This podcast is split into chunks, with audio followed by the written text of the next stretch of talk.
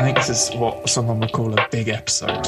Yeah, a big episode. We're going to be discussing uh, our top 10 music in Star Wars. Emotion and nostalgia plays a massive part for me. It is a tune. The, the instrumental is unbelievable. By far and away my favourite piece of jizz music. It being my ringtone just shows you how much I love this music.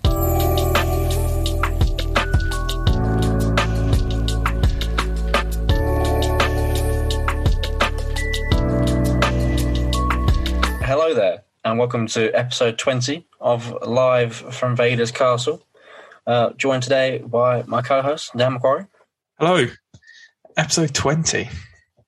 Yeah, we uh, we're hitting these uh these these figures. Big Fifteen numbers. was a yeah. big number. Now we're at twenty. I know. Yeah, Who would have who would have thought we would have made it all the way to 20? yeah. I mean, I think I think episode twenty. We've we've got quite a fun little uh, discussion uh, planned for this one. Oh, I I'm quite looking forward to it. I think this is what what what someone would call a big episode. Uh, for sure. Yeah, a big episode. We're going to be discussing uh, our top ten music in Star Wars uh, for this episode. Which I Oh think is yes. the music in Star Wars is something that's iconic, obviously, but then I think sometimes it's so like present in the films and in the background that like sometimes you don't even realize how impactful it is until you until you kind of step away and look at it. So, Hmm. Yeah. so I'm hoping that today's discussion will really highlight some of the music that makes the the films and TV shows stand head and shoulders above any other form of multimedia. Mm. Yeah, and I think uh, I think Star Wars has a, a special place in the sense of, you know, it, it's one of those rare occasions in in sort of film, television, etc., where you've got music that creates such emotional responses for audiences. Like going through this, you know, these are just me picking out some of these pieces of music and listening to them back on Spotify. I was like, these these are songs that like make me feel a certain way, whether it's just really hyped or just sad or just um nostalgic. I think um, um, Star Wars music creates such a such an emotion within sort of fans, and obviously a lot of that's down to John Williams, but then a lot of that is down to you know your composers since then, your Kiners, your Ludwig Göransson, your all the people who've come and done Star Wars music since Williams. I mean, obviously Williams will always be the most iconic film composer of all time because of mostly because of the work he's done with Star Wars. But there's some great music out there, and it's it's going to be fun to explore in this episode. Yeah, it really is. I mean, you make a great point there about the emotional impact. It's like uh, on the previous podcast when we are talking about the books, I've mentioned that listening to the audiobooks have added the music in there, and having that in in an audiobook, I think, as I stated before, it's just added like ten times. You know, the emotional, uh, like the gravitas for that scene.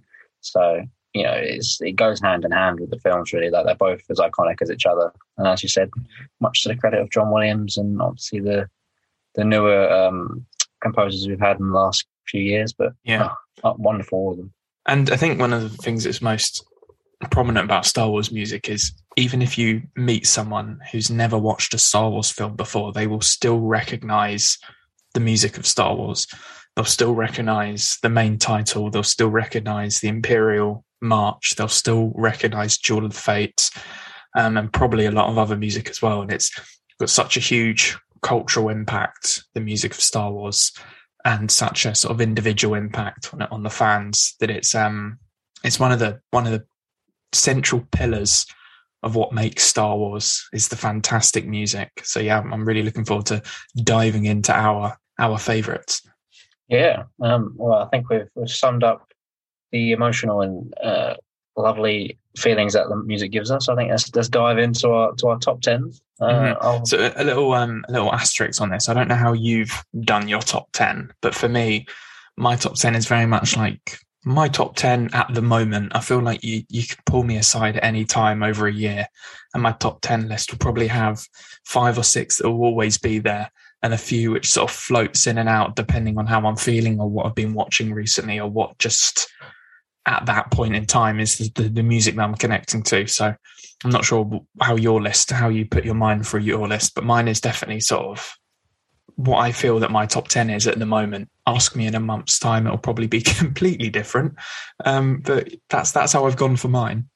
Um, I think mine's pretty like set in stone, to be honest. Although I'm never going to rule out having like you know new music coming out that then will take over something else. Like there's a couple. Uh, actually, it might just be one. That's like what, what from one of the newer things in Star Wars that is uh, going straight into. It's in my top five.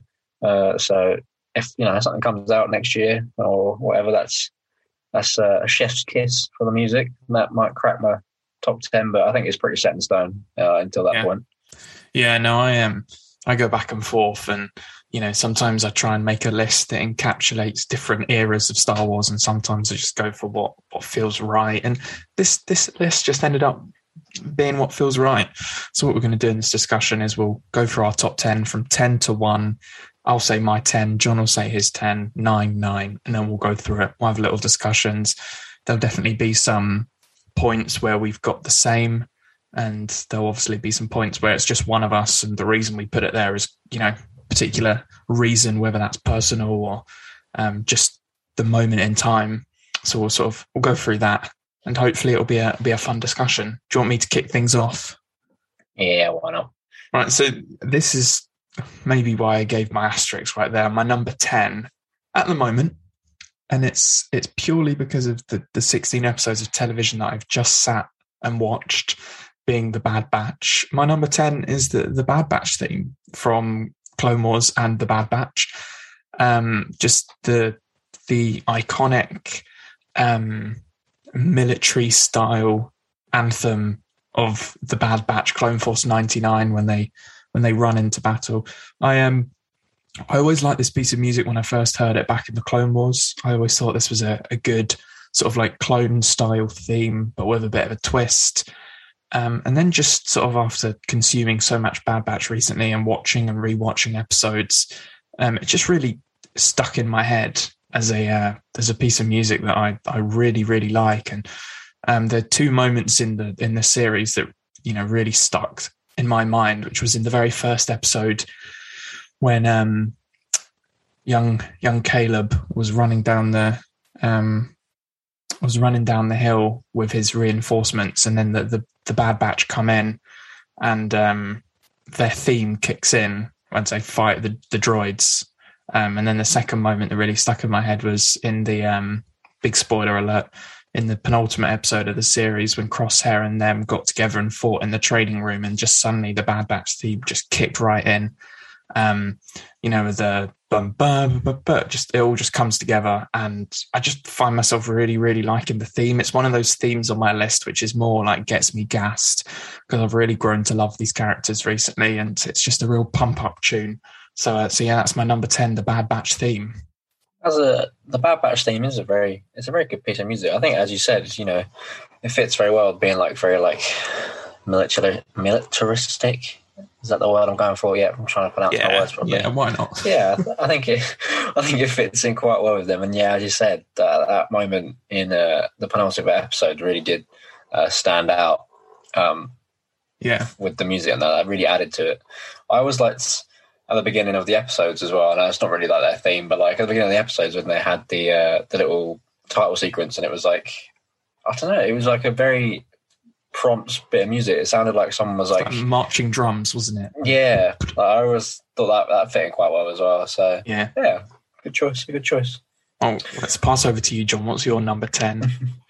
My number ten, I think it's a bit of a strange one. Like when I was writing this list, I was trying to remember, like you know what it was called. I was like, oh, did we? Because obviously we have some really iconic names in the Star Wars music um, lists, I suppose.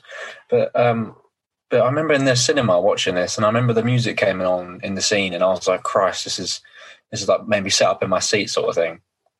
And like it's giving me such a, it's really adding to the scene of the uh, drama of the scene, and it is it's simply called Kylo Ren arrives at battle, and it's from The Force Awakens. Um, and it is, as it says in the tin, it's simply when Kylo Ren arrives at battle um, towards the end of the film. Uh, and I think it really, you know, it, it, as you said earlier, there's there's music which everyone just knows, and obviously like the Imperial March, everyone can recognize. And I feel like it was a good attempt for Kylo Ren to give him like some sort of iconic, you know, um, music or like something that makes you like it's very dramatic and tense. You know, it, it makes you feel like, oh, okay, this fella's got something about him.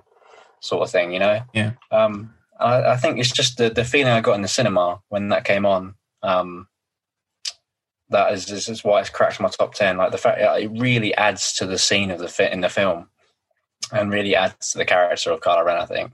Yeah. Uh, Is being this- like so dramatic? I imagine this is the same piece of music that sort of goes on to become his sort of like theme throughout the whole trilogy, isn't it? It's the like buh, buh, buh, that one. Yeah, yeah. I mean, Yeah, uh, I'm yeah, yeah. sure it has a few tweaks here and there as the films go on, but yeah, I, I mean, it's just it's so dramatic, and I mean, with such an iconic name of Kylo Ren arrives at battle, I mean, how's it not in anyone else's top ten? Yeah, yeah. It's funny when um when I was sort of listening and listening through a load of scores, trying to come up with what what I wanted to put. I hit shuffle on just like a big Star Wars playlist, and it wasn't this specific one you're talking about. I think it's the one at the beginning of the film when he like first arrives on Jakku. Um, and I was just like, oh damn, Kylo Ren's got a good theme, doesn't he? So I mean, he didn't quite crack my top ten, but it was definitely an honourable mention for me. So I'm, I'm glad you got it in there because that's John Williams on on fine form as always. Yeah, exactly. Um, yeah, I just the emotional response is what I'm after in Star Wars, and I think this one maybe set up in my seat in that at that point in the film. So I'll give him I'll give him my top uh, top ten. I'll give him tenth position. Yeah, well earned, I think. Well earned. Right, my number nine. This is a bit of a. This is one that you know some listeners might find controversial. I certainly don't. I think this is an absolutely beautiful piece of music, a more modern piece of Star Wars music. But I, I think it's, a, as as I said, a beautiful piece of music. Really captures the the emotion and the heart of of the character, and that's Rey's theme from The Force Awakens. Am I right in saying that you've got this on your list as well? You are, that's right. Yeah, this is in the same spot as well. Actually, number nine. the same yeah, spot, so we could both discuss it at the same time. That's perfect. um, but yeah, I mean, one of the things I, I mean, I very vividly remember seeing Force Awakens for the first time, midnight release back in 2015, and this was one of those piece of music's music that just instantly felt like Star Wars to me. Just sort of, you know, the little soft notes that it starts off with that sort of become very part of Rey's character, and then sort of the big sweeping dramatic part of the music as well with, as we sort of go across Jakku. I just think it's a it is just a really beautiful piece of music. I think it's quite emotional. I think even even with someone like Rey, who I like as a character, but she doesn't crack my top ten characters, even when I hear Rey's theme, you know, it still evokes an emotion in me. I think it's a quite a powerful piece of music and you know, I really love how it's used in The Force Awakens, but you know, even in The Rise of Skywalker, which isn't one of my favorite Star Wars films, I still love when Rey's theme kicks into the music, particularly when she's fighting Palpatine. There's moments when her theme just sort of comes straight in from underneath, like the Emperor's theme in sort of triumph. And I, yeah, I think it's a, a, a really great bit of music. What's your What's your reasoning for having it in the in the ninth position, like me? Well, yeah, I mean, I agree with everything you said, and I want to pick up on that first point. It's just the the soft notes. I think as it as it intros in is is very. I mean, it's very classic Star Wars. Like, there's a lot of character um, themes and stuff that have those like kind of leads in with the soft notes, and then which are like d- dribbled through like the films and stuff. You know, in little moments of triumph, and then obviously in the bigger moments, they they they, they play more of the theme, and it always like ends up ramping up towards the middle, and then obviously it, as the music goes on, and I just think it was just perfectly done, and, and you know, in scenes throughout, you know, um, the sequel trilogy, as you said, when we first meet her on Jakku, it comes in really nicely. You know, in, in the other moments of triumph, uh, you know, and, and the little victories that Rey has throughout the films, you get those soft notes, and you, you know, as soon as you hear it, you you know. Um, something you know something's going well for the character and stuff like that. Um, it's just it's just again, it's one of those things that like hearing it um, brings out a nice emotional response that you know makes you feel cl- closer to the to the um, character in, in certain ways. You know, like it, it brings you back and like I don't know about you, but sometimes in when it's happened like a couple of times in a film or like over the sequel trilogy, you know, hearing those few notes reminds you of what's the times in the previous films that it's come on. So I just think, yeah. yeah, it's just it is a lovely, it's a beautiful, beautiful piece of music, and I think Mm. it fits Rey's character perfectly. You know, the the way it like slowly leads in and then builds up as you know for big dramatic scenes, as you said, Yeah. for like when she takes over the um, when she defeats Palpatine and stuff like that. and I definitely think it's one of those songs that's sort of very representative of her character because she's she's almost the opposite of Luke, where Luke's sort of always dreaming to leave Tatooine. She's wanting just to stay on Jakku, and I think it's almost like almost feels like the the songs sort of like at odds with each other. You know, sort of your softer notes very much feel just like this sort of quite happy, content scavenger. And then you've got sort of the big sweeping dramatic chords, which sound quite dreamy of, you know, going to somewhere else, being something bigger, being part of something else. And I think that sort of captivates Rey's character really well and sort of like the innocence of her versus like the strength that she has as a character. So I think maybe I read too deep into it, but I'm sure John Williams is a smart mind. I'm sure that's what he was thinking of. But yeah, I think, yeah, really good piece of music. I, I'm a big fan of it. Yeah, me too. I mean, I think any of the character themes in, in Star Wars, John Williams always seems to nail. But uh, uh, yeah, I think Rey's theme. It's one of those ones where th- it's the song almost like follows a character arc, which is really strange to say because you know the song's obviously written for the first time we see her in the first film. But then I feel you know it's it's cleverly done from John Williams, where as we said, you know, it starts off nice and soft, and you know the timid, shy, not shy, but you know the, the timid Rey we get in the first instance, who then you know as soon as something's required of her, she steps up to the challenge, and I think the the music captivates that beautifully, as you said. Yeah, nice. Should we move on to our eight positions? yeah, go on. Now I'm gonna. This is this is definitely one where like emotion and nostalgia plays a massive part for me, and this is this is quite an interesting one because as some people will be aware, this this piece of music wasn't in the original film. This was something that was added in the special editions, and that's the victory celebration from Return of the Jedi. Um, originally, and then the film when Return of the Jedi first came out, it was it was famously the Ewok celebration or Yub Nub um, when it was all the Ewoks singing. Um, and then George Lucas rescored it for the um, special edition releases, got it rescored, and then it came out as Victory Celebration.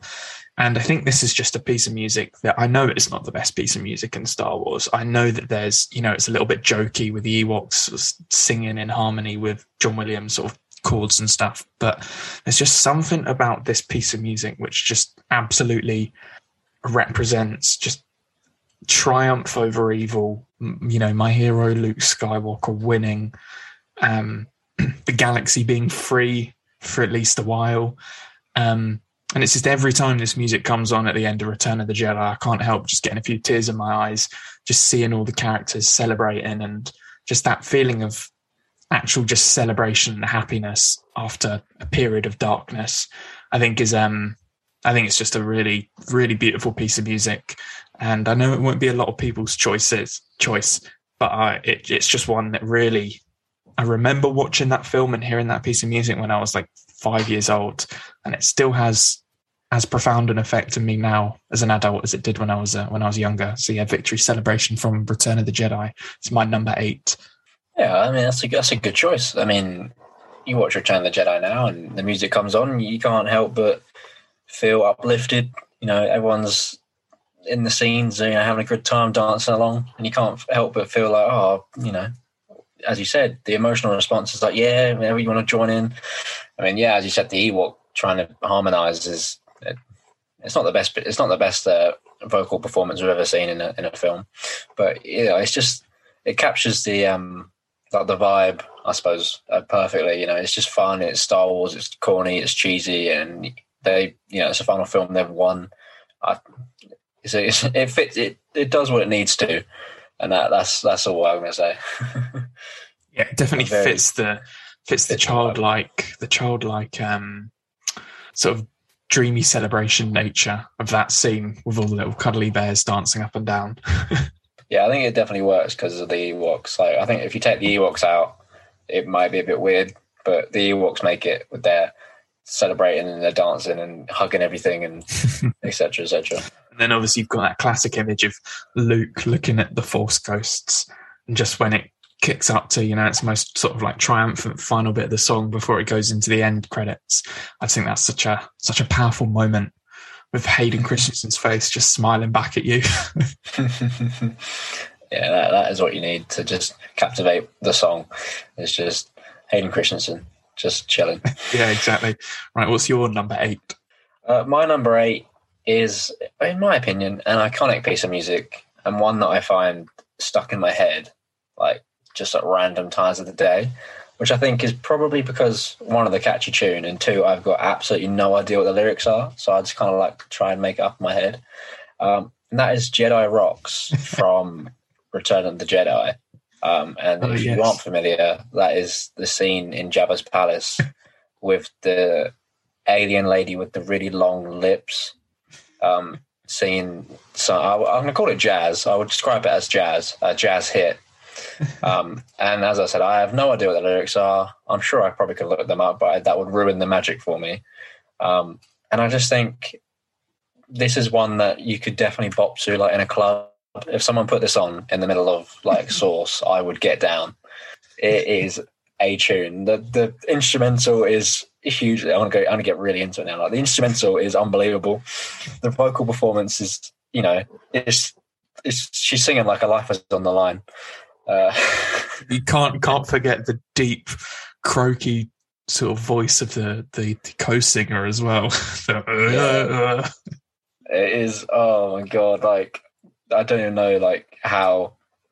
I'd love to watch a behind the scenes of how it was recorded, um, and like who actually performed the song because I think it is just unbelievable, and I'd love to go see them live. I have um, a feeling that that was added in the special editions as well. I have a feeling that wasn't in I the original was. cut. Yeah, I couldn't imagine the technology back then allowed for them to have such a um, stellar performance alongside the vocals. Um, Yeah, definitely the CGI of the, the singer there was definitely special editions. I just can't remember if the song was unique for the special editions. I have a feeling it was because I think it was quite controversial at the time. But I agree. Yeah. Love, love what you want to love, John, and don't let anyone tell you you're wrong. I feel like in the scene as well, there's just like a I can't remember if it's like she literally just as the music stops because obviously they get that scene in the middle where the uh, is it T is she a T- Tikwe tries to kill Jabba, yeah, and the music kind of just Twi'lek, yeah, just tries to kill Jabba, and the music just stops, and there's just like a scene of just like Boba Fett just like leaning, leaning against something, or like leaning around a corner to see what's going on, and it's just oh, and then she dies, and the music continues. It's like, what more do you want? Yeah, I think what's so iconic about that whole Jabba's palace scene is it's it's just unlike anything you've ever seen before. Like it's it's the Mos Eisley Cantina taken to a whole new level, and I think just seeing this real like room full of just you know, scummy underworld people, but they're still just dancing to what is essentially club music. I just think is so brilliant and such the, the sort of thing normal films just would not put in because it would be too weird, but you can get away with it in Star Wars. Yeah. Uh, unfortunately, I tried to find it on Apple Music earlier, um, and they have it, but just without the singing. It's just like the instrumental, but then the instrumental is not quite as doesn't hit as hard as well. So I think it's had a slight edit. Um, so I'm gonna have to maybe illegally download it somewhere so I can put it on my playlists. There's a brilliant lo-fi version of it as well. If you've heard that, I, I, don't I like, think I have. I like to jam to that occasionally. oh, I mean, I can just imagine like uh, you know a car journey with like you, you, know you and your mates are going out for the weekend or something. You you have a nice drive down you've had a bit of Drake on and a bit of Dave, and the next thing you know, Jedi rocks from The Empire Strikes Back, and that is what ev- will get everyone lit. Oh dear! I think it's a it's a, it's a, it's a, it's a great answer, John. It's a great answer. thank you, thank you. Right, I'm going to my number seven now. Um, so my number seven, it's very much inspired by a theme from another uh, TV show that I love but it's been remixed and remade for a new TV show I love, and that's um, Ahsoka Lives from The Mandalorian, specifically season two, episode five. Um, and this is the piece of music that plays right at the end of the Jedi episode of The Mandalorian. Um, when Ahsoka is chatting to Grogu and Din and sort of suggesting where they go to Tython. And the reason I love this piece of music so much is for two reasons. Firstly, I'm a huge fan of Ahsoka's original theme from the Clone Wars. Big shout out to the Kiners for that. I think that's a beautiful piece of music. But then this piece of music takes that and I just think remixes it to a completely different level. I think it's a it represents a lot of different things for me. It's like it's obviously Ahsoka, it's powerful, but then it's it sort of represents Ahsoka being finally in live action, you know, a character that I've really, really loved in animation, finally getting time in live action and seeing that watching that whole episode back when it came out was obviously very emotional. Just seeing Ahsoka for the first time, never really thought you'd see Ahsoka in live action, but you know, we finally got it. And then also that music sort of ties in quite a lot of uh, Grogu's theme from The Mandalorian as well. It starts off as sort of like the really soft, like almost lullaby notes of Grogu's theme, and then it sort of mixes into Ahsoka's theme, and then finishes on like a big crescendo of Ahsoka's theme. And I think it's a it's a brilliant theme. It really perfectly captivates Ahsoka and makes you think back to that time when she left the Jedi Order and the emotions you felt then. But you know, the song's called Ahsoka Lives, and I think it really represents for us fans, you know, Ahsoka being live, both alive and in live action. So I think it's a, a real powerful piece of music from The Mandalorian, and I'm a I'm a big big fan of it. Oh, nice! I'll say it. A good a good choice. Yeah, I think I think it, what you said there is perfectly sums up. You know, it's a it's a bit of music that has deep ties to uh, obviously the character of Ahsoka f- from the Clone Wars and uh, and then throughout the rest of her Star Wars uh, adventures. But I, I think uh, yeah, also like helps to capture like the fans like I don't know how to put it like not acceptance but like how like over the years you know we've all become more and more attached to Ahsoka as a character and then seeing her move, move you know grow up in Clone Wars and then you know she left the Jedi Order comes back and then you know we get news that she's in live action and I think yeah calling it Ahsoka Lives is is is a beautiful nod to that. To that, not only she you know alive in the show, but the the she's alive in our hearts as well. She's rekindled the the flame that was burning, you know, in mm. Clone Wars. Yeah, uh, absolutely. When, you know, people fell in love with her. So, yeah, and great, I think yeah, great answer. Yeah, and I think, you know, her theme has really evolved over time with literally how the character's grown. You hear sort of part of her theme kicking in in Rebels when she's fighting Vader, and it's a very different version of her theme, but it's still her theme at its core. And I think this one is sort of like the most mature feeling of her theme, sort of represent her as this sort of you know, wise old Jedi as opposed to sort of the young Padawan that she was when she started. Um, so I think it's, yeah, definitely representative of, of, a lot of things. And I think, you know, as you were sort of quite rightly pointed out, you know, the fans have definitely grown to love Ahsoka. I mean, I, I didn't watch the Clone Wars when it came out, but I remember, I remember people not liking a character called Ahsoka for sure. And it's just funny that, you know, as a character who wasn't liked at first, she's now one of the most loved Star Wars characters as people sort of grew grew to love her and as she grew up. And I think this song, you know, represents her being back. And I hope that they continue to use her music going into her um her own Disney Plus show, which is coming out next year. Yeah, very nice. Um my answer for seven is uh it's the music that accompanies Anakin versus Obi Wan from Revenge of the Sith. Um Ooh, a big one. Yes, this is a, this is a big a big piece of music, and you know, it's a, one. It hits hard, like the you know, the, there's there's big music, there's big music scores like drums, like the instrumental. It hits really hard.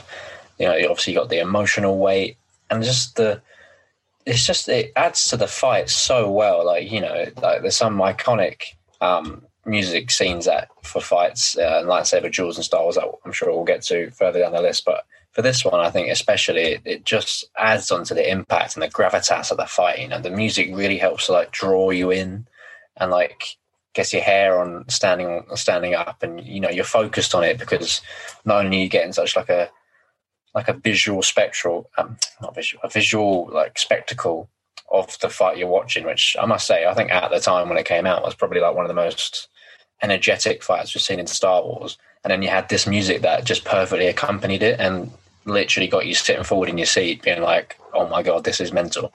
So, a great piece of music and one of the best ones in Star Wars, in my opinion.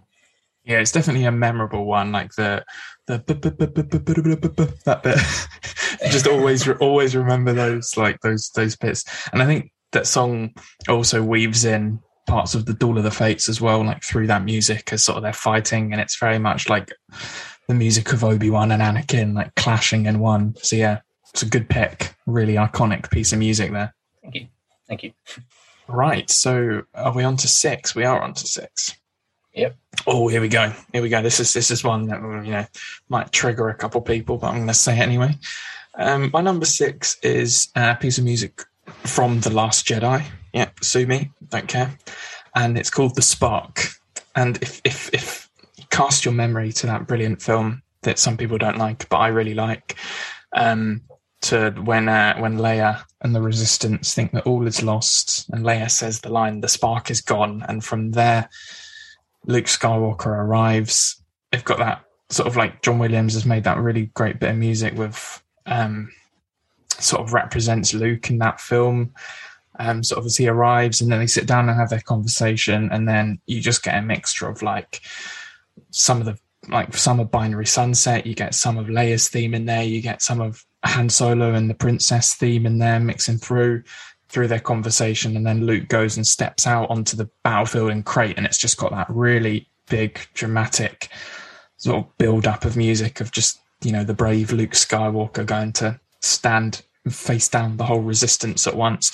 And I was just I was going through music and I was thinking, now what what music like actually when I listen to it, can I remember songs that have actually brought a tear to my eye? And the the first part of the spark when him and Leia are having a conversation always gets me because of the way that John Williams has a perfect way of just bringing in those iconic Star Wars scores in and then taking them back out into something new. Um, and that moment always gets me. And then instantly I go from being sad and emotional because of him and Leia having their last conversation together to just instantly hyped up at Luke Skywalker, you know, going to face Kylo Ren with that really loud and dramatic sort of almost marching music as he as he steps out, and it's that it's that legendary status that, that, that this music represents, the legendary status of Luke Skywalker, that I think is a is a brilliant, brilliant piece of music. It accompanies one of my favorite scenes in the in the sequel trilogy. Yeah, that's a good choice, actually. I mean, as you said, it just goes to show just how talented a composer John Williams is. Is that he's managing to, you know, weave these themes into a you know a new piece of music where it's you know you recognize those themes as individual pieces but then you can also appreciate where they fit in the you know in the entire song as a whole and how that fits in each scene mm-hmm. yeah. like oh, what a talented man i mean it's been a while since i've seen that film to be honest i don't think i've gone back and watched it in quite a while but next time i do i'm gonna have to make sure i listen out and see see if i can note down where the where the themes are in yeah. the film and definitely I'm sure yeah. I'll bring a tear to my eye as well. There's a, there's a beautiful moment where uh, Luke gives Leia hands and dice, or what is like a silhouette version of the dice, um, a, a, projection version of the dice. And as he puts the dice in Leia's hands, it comes in with the Han Solo and the Princess love theme from Empire Strikes Back. And that moment just floors me every time, kills me, because Empire Strikes Back is like the holy grail for me. So, um, yeah, I just think really incredible piece of music accompanies what is my favorite scene in that whole film. So yeah, it's uh, definitely a piece of music that means a lot to me. And I know it's a, a song and a film that comes with controversy, but I've uh, I've grown to love it over time, and I hope other people do as well. Yeah, nice, nice, a good choice. I've just uh, for my number six, I've been literally sitting there looking at my list, and I've been looking at five and six, and been like, no, that's not in the right order. So I've literally just changed it. And uh, number six, I've gone with Victory Celebration which is what you put in your number eight spot. Mine oh, is yes. slightly higher, slightly higher, just for the pure nostalgia of like you know as a kid for that first time like watching uh, Return of the Jedi and they win. I like you know when I can't remember how old I was watching that, but you know at that point, and that was like the greatest the greatest piece of music I ever heard. You know because of the the hype you're feeling um, as the film comes to an end. So I think just for pure nostalgia, I put it slightly higher as you you know number uh, number six yeah, it is such a nostalgic piece of music. Like, you know, when I think back to watching the original trilogy as, you know, a four, five, six year old on old VHS tapes, the bits of music which like really stick into my head are, you know, Victory Celebration, the the music which plays over the beginning of Return of the Jedi, um, in the the, the uh, Sarlacc pit scene, so when Luke does the little jump on the diving board, there's another honourable mention. Didn't make my list, but I love that as well. And I think it is called Return of the Jedi. Um, and you know, obviously a load of iconic music from that, but it's I think people tend to say that like nostalgia can be like overpowering and making unbiased decisions. But you know, when it comes to Star Wars and it comes to the things that mean a lot to you as a fan, nothing wrong with tapping into that childlike nostalgia that we have. Yeah, exactly. I mean, that's the whole point of it. It really isn't it? That's the whole point of having all this great music and stuff. Is that when as soon as you listen to it, you can be drawn back to a memory of from like I don't know, like 15 years ago or something. You know, so yeah, I think I think number six is a good place on my list. Yeah, I respect it. Right, my number five. Oh, nice. I like my number five. So number five is a very new one. It is the the Mandalorian theme from the Mandalorian. Um, I I love this piece of music. Absolutely love this piece of music. It was the the, the second I heard it in the trailer for the Mandalorian, I knew the Mandalorian was going to be a show that I loved because I've always been a huge, huge, huge fan of spaghetti westerns. Specifically, Ennio Morricone's score for The Good, the Bad, and the Ugly, I think, is one of the greatest movie soundtracks of all time. And the fact that I think it's Ludwig Göransson's his name. Um, there's a brilliant episode of the Mandalorian Gallery for season one when they just talk about the music, and it's really, really interesting about how he talks about his inspiration of like old Western themes um, you know, the the one instrument leveling up into two, three, four instruments sort of as the as the soundtrack kicks in. And I just think this is a perfect piece of Star Wars music. It's so Star Wars, but then so different and Western feeling as well. You know, it feels like you're watching a proper old cowboy shootout, but it's you know, it's a Mandalorian with a blaster. Um, I think it's a brilliant piece of music. Obviously, the build up with the was obviously epic. Everyone loves that. But then when it all kicks in as well, and it's got like the really strong, like adventure part of the soundtrack, which almost like rings Indiana Jones to me of just like that big sort of like sweeping adventure that The Mandalorian also is, just really captures everything I love about Star Wars and everything I love about the Western genre. And uh, yeah, I think it's a, a cracking piece of music. No, yeah, I mean, I completely agree. Um, I remember watching that episode of uh, the behind the scenes at the Mandalorian, and you know that episode like blew my mind. That yeah, I can't pronounce this man's name for the life of me, but he's such a ter- he's such a talented uh, bloke. Um, and as a as a fun fact for those out there who are interested, uh, this man has been Childish Gambino's like exclusive producer for like a most of his like, music career. You oh, know, man, like um, that, actually. Yeah, like Redbone. Well, well, obviously, Childish Gambino is one of Childish Gambino's most famous songs. I'm sure we've all heard it on the oh, radio or something. Crazy. It was produced by the same this fella. So he has been showing off his talents for years to come, and I'm glad that when it came to you know doing the score for the Mandalorian, they they, they gave it to him because obviously, as you just said, he's this piece of music is unbelievable. Mm. You know, hearing that each episode of uh, the Mando, and then you know whenever he you know his theme for it in the oh, it's just unbelievable. It so just gets, so, this it gets you so excited every time you hear it. oh, is it? Is it your ringtone? Yeah, it's just my ringtone. Yeah, like hearing this is just oh, it's unbelievable. It's so good. Like you, you just can't get enough of it. You yeah. can honestly just sit and listen to this song on repeat. Oh, it's so good. It's so good, and and um, I found out recently that, that it was him who scored Black Panther as well.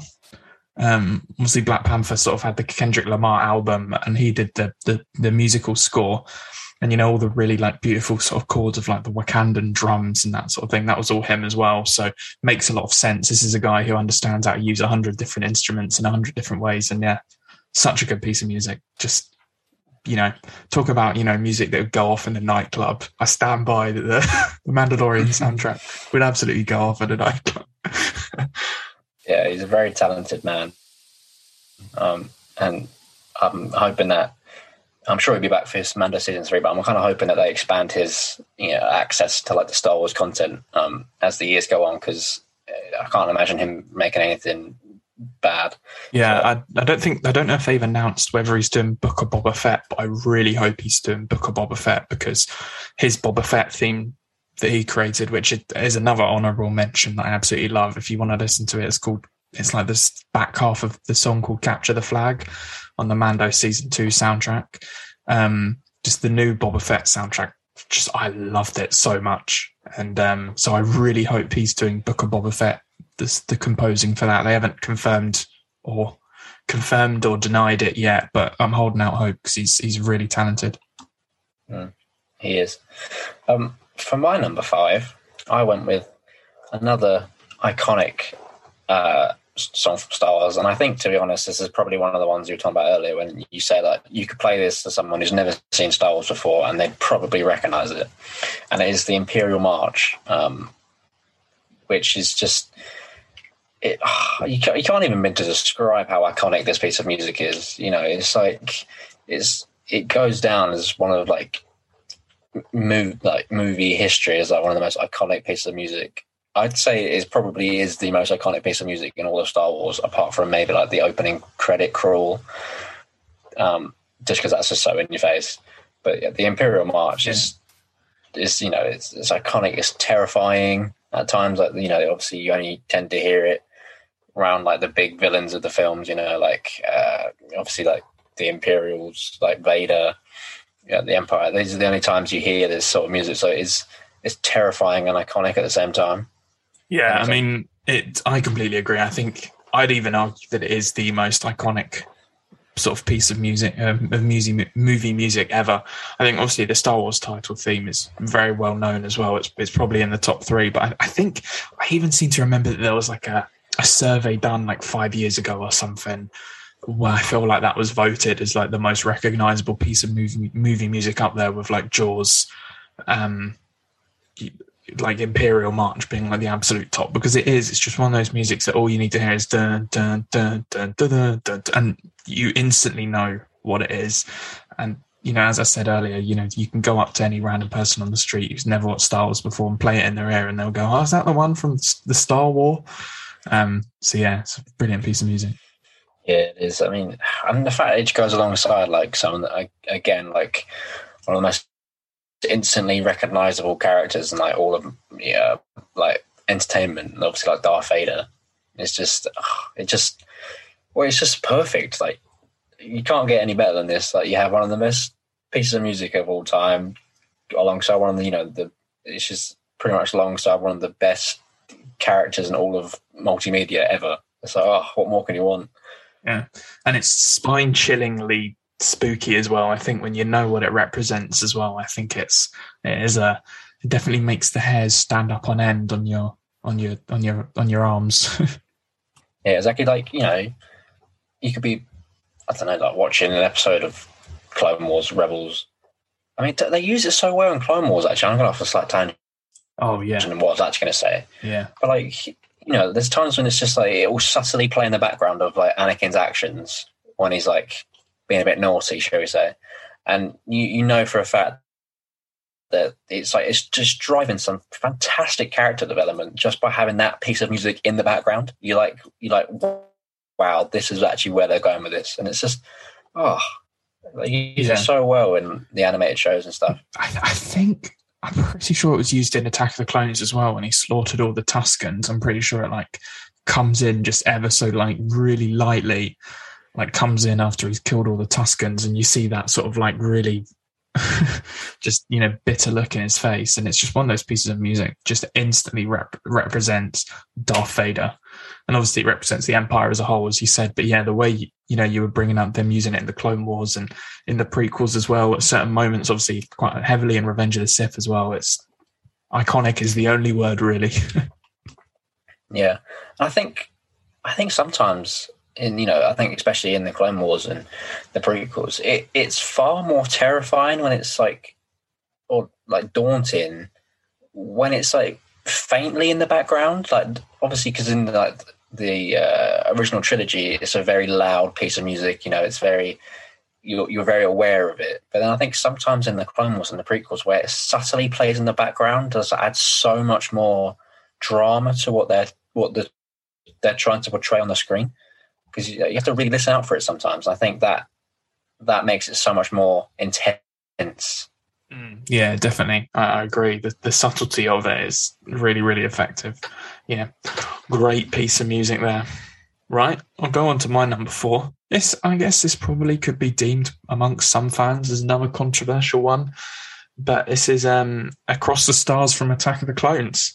Uh, Padme and uh, Anakin's love song from Attack of the Clones Attack of the Clones is nowhere near my favorite Star Wars film. I've got a lot of sort of strong nostalgia for it because I really do remember watching Attack of the Clones when I was when I was a kid and I had all the Lego sets and the the big Geonosian arena pit with all the Jedi fighting is like one of my moments I really remember vividly as a, as a as a kid, just getting really excited about. But there's something about Across the Stars which I just think is so. It's just it's a it's a beautiful piece of music. B I think it's like so reminiscent of Han Solo and the Princess, but in a completely different spin. Um, I think it's used in so many different places within Attack of the Clones in so many like effective ways. It really signifies because I, you know, I'm, you know, you can criticize certain aspects of the prequels in terms of Anakin and Padme's love story about it being too cheesy and too cringy and you know questionable performances and dialogue and all that sort of stuff. But I think what completely solidly ties that love story together over those films is just this piece of music and and I think it really represents the absolute tragedy of Darth Vader and the fact that you know the way that you know their their love story was so tragic and reached such a bitter end. And i just not only do i think it's just an absolutely beautiful piece of music which anytime i hear it you just can't help but sway your head from side to side and just like then it obviously kicks up a gear and it just really all comes together. Um, but also it's just very representative of the story of darth vader and when you compare it to the likes of the Imperial March of, you know, what he went from to what he became, I think it's a, a very powerful piece of music.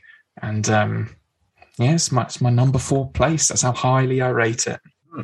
Nice. I think I think I've only got. I'm gonna I'm gonna say one thing on it, and I think that will make make your whole point, and uh, you know, I'll make my point of what I want to say is like when that music, you know, tells a better love story than the dialogue chosen in the film it's a great piece of music. Yeah, yeah. I genuinely think you take that, you take that piece of music out of those scenes on Naboo, with them rolling around in the grass and stuff. You take the music out of that; those scenes completely fall flat. Um, but there's just something about that music. Just John Williams is just such a magician that you just completely forget that some of that dialogue is horrific because you're just absolutely swept up in the just the magic of Star Wars. And yeah, I completely agree. Yeah, definitely helps us sell the story, the love story. Otherwise, yeah, I think without it, yeah, I think there's a few people walking out of cinema in those scenes.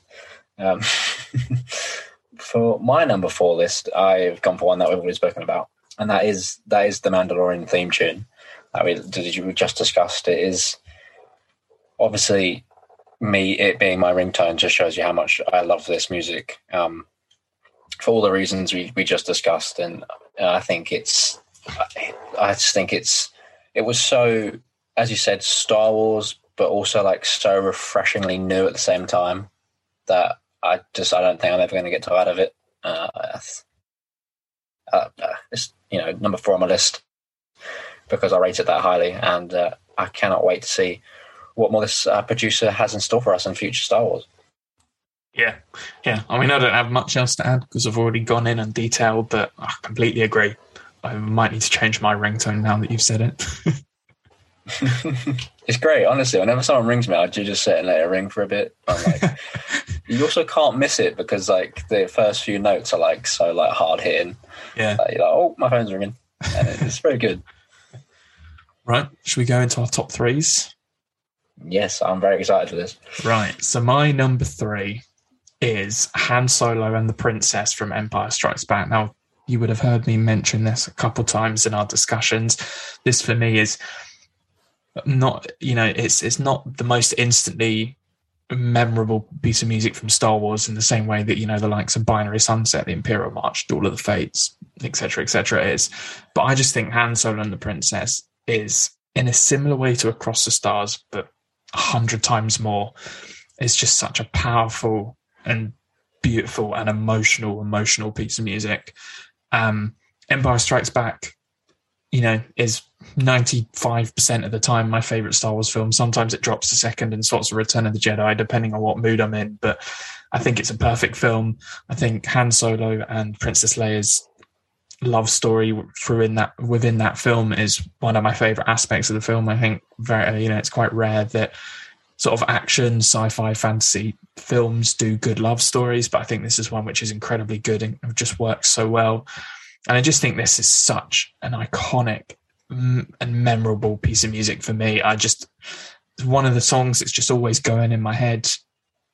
Oh, when I always just think, and when it just you know it starts off again. I, like a lot. I guess a lot of these songs have a lot in common, where they start really light, sort of like soft chords, and then they just suddenly all come together.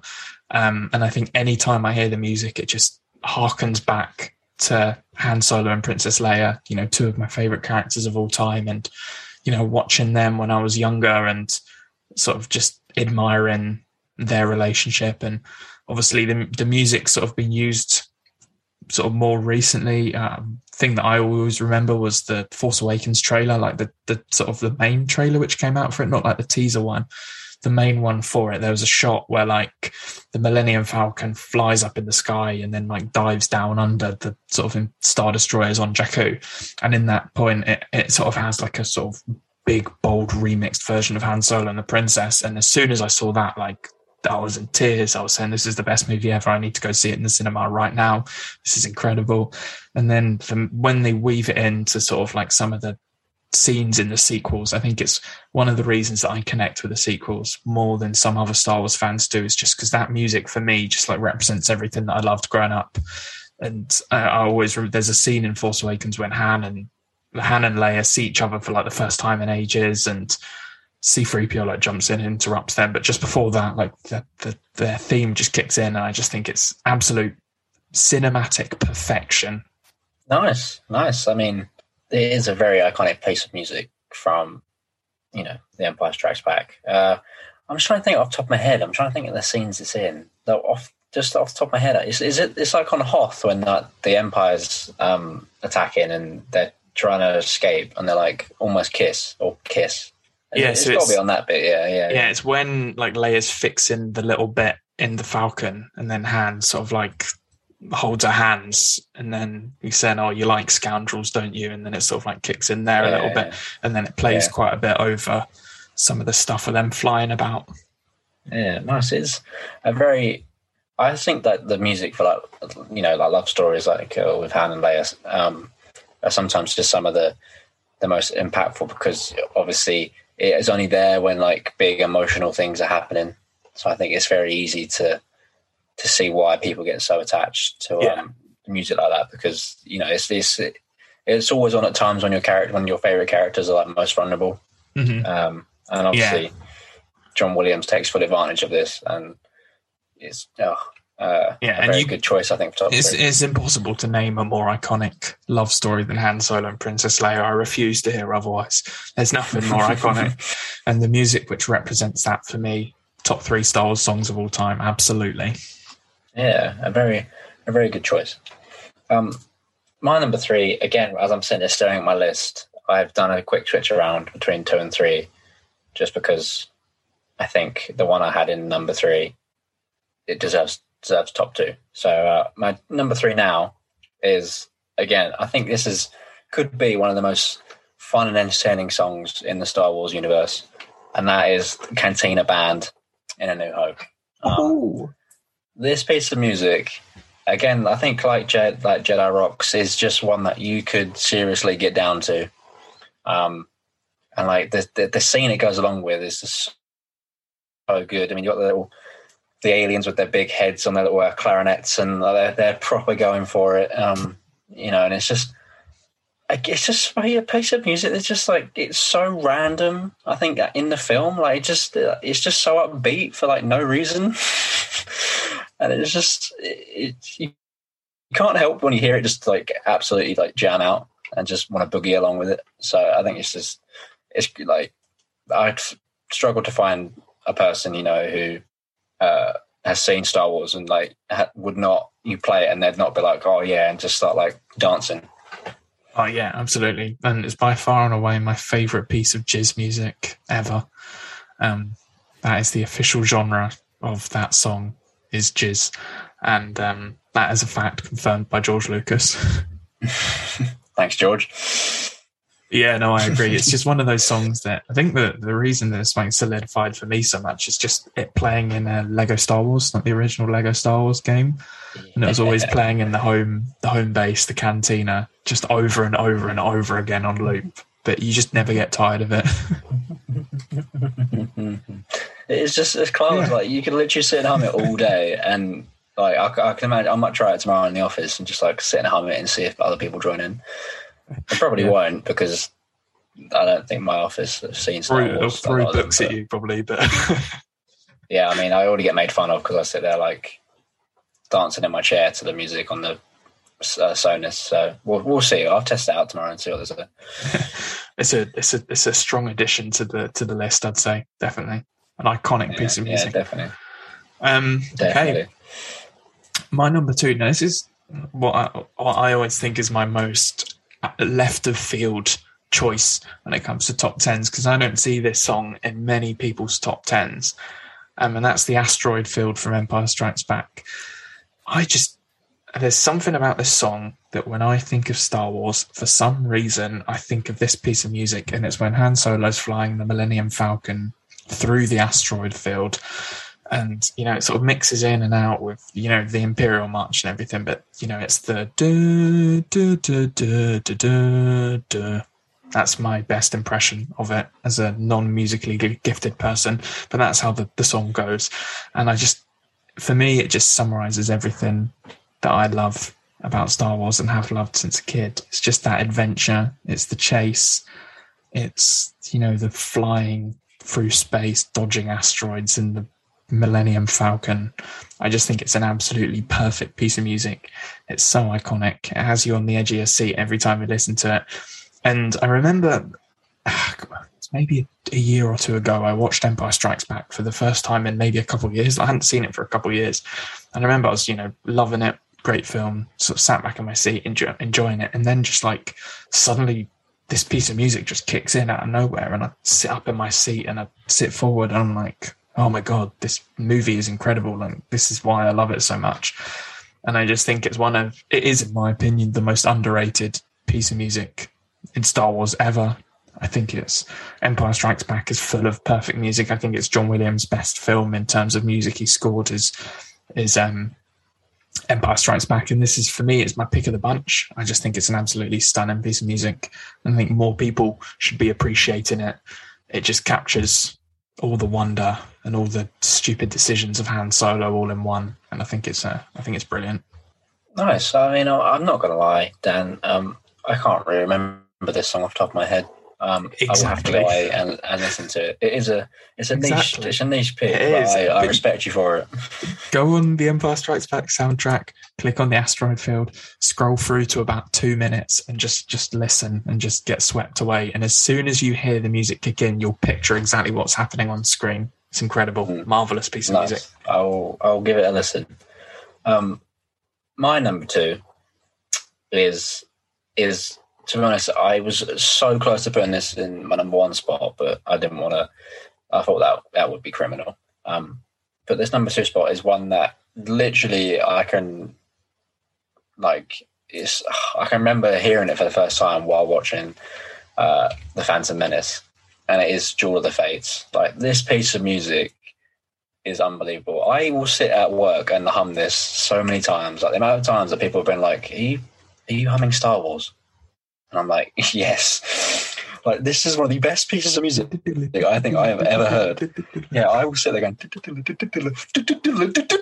it's so good. Like, like it perfectly, it fits so perfectly with the uh, the fight scene between uh, Obi Wan, Qui Gon Jinn, and Darth Maul. I mean, Darth Maul was one of my favorite characters in Star Wars ever, alongside you know obviously like Obi Wan.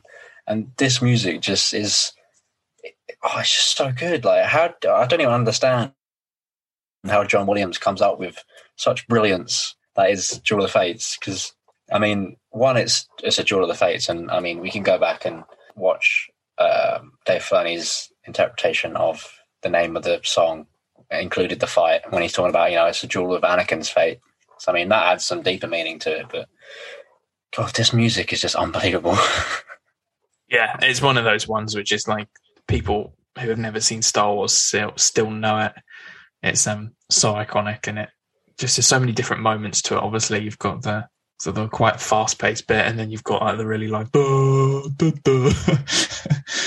yeah, yeah, it's a beautiful, great piece of music. It, I feel guilty not putting it in my top ten list because it really is incredible. That is, um, that is criminal. I'm not gonna lie. John Williams at his absolute finest with that. Yeah, I mean, I think I've been obviously. I went to the Royal Albert Hall to see Harry Potter and watch that music, and like I would love to watch a live band, not band, I don't know what they're called. Orchestra. Orchestra. Thank you. I'm not going to dis- I'm not going to disrespect them by calling them a band because that is disrespectful. A live orchestra sit and play Duel of the Fates. I think if I could see that and then immediately die afterwards, that would be perfectly fine. Yeah, it's one of my bucket list things is seeing a John Williams leading an orchestra playing Star Wars music for like five hours. I mean, that'd just be the greatest thing to ever happen to me. Mm, indeed. Right. Should we? Should we? I'm gonna. I've got a few honourable mentions that I just want to bung in very quickly. Won't talk too much about them because we've been going on for a while.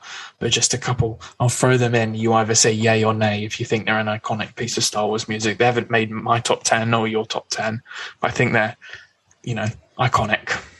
Yoda's theme from Empire uh-huh. Strikes Back. Yeah, that's, good. That's a yay. Uh, I love that piece of music. Um, bit of a weirder one, General Grievous's theme from Revenge of the Sith. I think it's a catchy piece of music. I'm trying to remember off the top of my head, actually. Well, I'm sure it is, though. Yeah, have a re have a listen to it again. It is good. It's good. Obviously, Anakin's betrayal. Um, oh yeah, that's good. Just one that brings you to tears every time you hear it. Mm. Um, Ben's death and the Tie Fighter attack from A New Hope, uh, a, a, classic piece of Star Wars adventure music. Yeah, um, good. March of the Resistance from the sequels. I think that's a, another great piece of John Williams magic. Oh. I can't remember that one off the top of my head, but it's like the it's like the oh, oh yeah, that is good actually. No, yeah, I do actually like that one. Um, the clone theme which I'm kind of surprised John Lee didn't have on his list, being such a clone stan. But like, obviously, the clone theme from mm. you know Clone Wars and Attack of the Clones and all that greatness. Yeah, and um, the Droid March from Attack of the Clones as well. I think that's another great piece of music. Mm-hmm. And then the last one, I just wanted to give a special shout out to because I couldn't find any specific songs from it, but the entire Rebels soundtrack I think was brilliant, and I think there's a lot of great stuff on the Rebels soundtrack from Ezra's theme to Thrawn's theme to sort of the sad epilogue music at the end. And a big shout out to Rebels because they don't typically make it onto these top ten lists when it comes to music, but it deserves a good mention because there's some greatness in there. Oh, nice! Some good honorable mentions in there. Yeah. So as far as I'm aware, we have the exact same number one. We do which probably comes to absolutely no surprise to anyone that our, our number one piece of Star Wars music ever is Binary Sunset or Luke's theme or the Force theme, however you want to call it, from A New Hope and every single Star Wars film ever. Arguably, the, not just the greatest piece of Star Wars music, but just the greatest piece of music of all time, full stop. Yeah. I mean, this is a piece of music in Star Wars that just uh, it makes me emotional every time it comes on. I was talking about the audiobooks earlier. You know, there's some great use of it in the audiobooks at the moment. You know, it comes in beautifully. It's some beautiful like Force slash Jedi moments. Um, and I think that might have been the trigger that set me off to tears in the last episode of season two of The Mandalorian. Like I'm thinking it's like just before we see Luke like in his full, you know, he takes his hood off. I'm pretty sure off top of my head, Luke's theme cuts in just before that. Yep. Like, yeah, it does. That yeah. is when I was like, I was already like lumping my throat sort of thing, watching the whole as he's got out his cockpit and like the whole that whole scene, lumping the throat. But as soon as Binary Sunset cut in, that was it. I was like bawling, and I was like, oh my yeah. god, this is like the greatest thing ever. Yeah. Uh, so that that music is just the emotional ties to that and the emotional feeling and weight it carries is just beautiful. Yeah, there's very few pieces of music in film history which has the ability just to make me cry like a child. And um, you know, there's concerning Hobbit from Hobbits from Lord of the Rings is one that comes to comes to my mind, and um, that's probably about it. Now I now I'm trying to sort of dig through. It's practically that and nothing else. Um, and Binary Sunset, I just think it's just for me. It's like when I think like it is Star Wars like that. The the short few the short melody of Binary Sunset is for me Star Wars. When I see the words like the Star Wars logo written on a book or a T-shirt or a wall or a poster, I instantly think of that bit of music. When they use it in any film ever, it's a cheap gig. they can use it just just sprinkle it in there, and it will just instantly get me lump in my throat, tear in my eye. Um, I remember seeing Force Awakens and the film ending on you know, the binary sunset theme when Rey comes and finds Luke.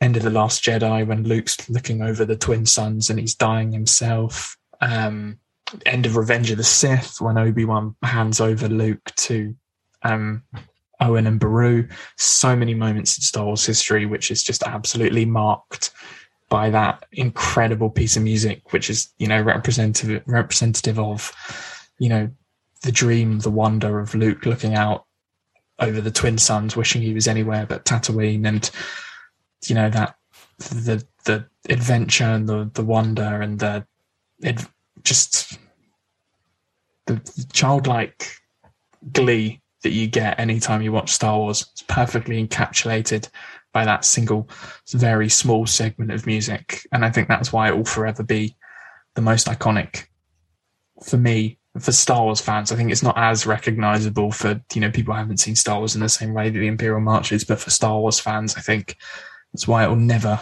go off of our lists. It will always be one of the most iconic, if not the most iconic and emotionally provocative pieces of music ever.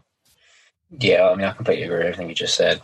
You know, the, the emotional ties to it is just fantastic. You know, I think just it really goes to show just how talented you know, like John Williams as a composer is, and obviously the the orchestra that plays it, and you know, just yeah, there's there's nothing, there's not not much else music wise in you know across films, TV, whatever, like any sort of music multimedia that draws out such emotional response. That literally just the first few chords of a song, like it doesn't take much. It doesn't really take much to get into the song before you, you know, like you're either swept away and you know reminiscing about you know some some of those iconic scenes you just mentioned, or or just like it helps you get captivated and and drawn into like what you're actually watching, or like you know like reading an audiobook about what you're actually reading, or like just it, it really does draw you in and help you emotionally connect to whatever like Star Warsy thing at, at that point you are um, engaging in. So it's just yeah, number one on the on the list for a reason. John Williams created the most perfect piece of music, and due to the internet, it will live on forever. There will never be mm-hmm. a, a, last copy of it, like there have been for music in the past. It will never get lost. It will be played for centuries and millennia to come. Right? Could be. Well, that was a that was a fun discussion about our top tens there. Yeah, it was very good. I like I like it when we have our little little discussions about Star Wars. There's, there's, always a lot to talk about with Star Wars. To be fair, exactly. These, are fun lists. Music is such a, a, huge part of it. I mean, we could easily do a top five piece of music for every single film, TV show that have come out. So trying to yeah. just do trying to just do the top ten of the entire franchise was tricky, but um, it's definitely fun. Definitely got me enjoying just listening to it all again because yeah, you just can't beat it. No, I mean I, I do love putting on a bit of Star Wars music while I'm sitting there building some Lego, which is what I'll be doing um, tonight. Oh yeah, so I'm gonna. I'm very my, much looking forward to that. I'm gonna build my and Maul set tonight. I think that's what I've got next up. Oh, nice. Yeah, yeah.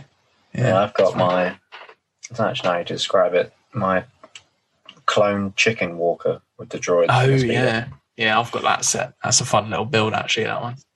Yeah, oh, huge. Star Wars music on. Love it. okay, so the only other thing that we want to want to cover this episode is that we're going to announce our next book club book. So obviously, last month we talked about the incredible Rising Storm. We had a really fun, in-depth discussion about that.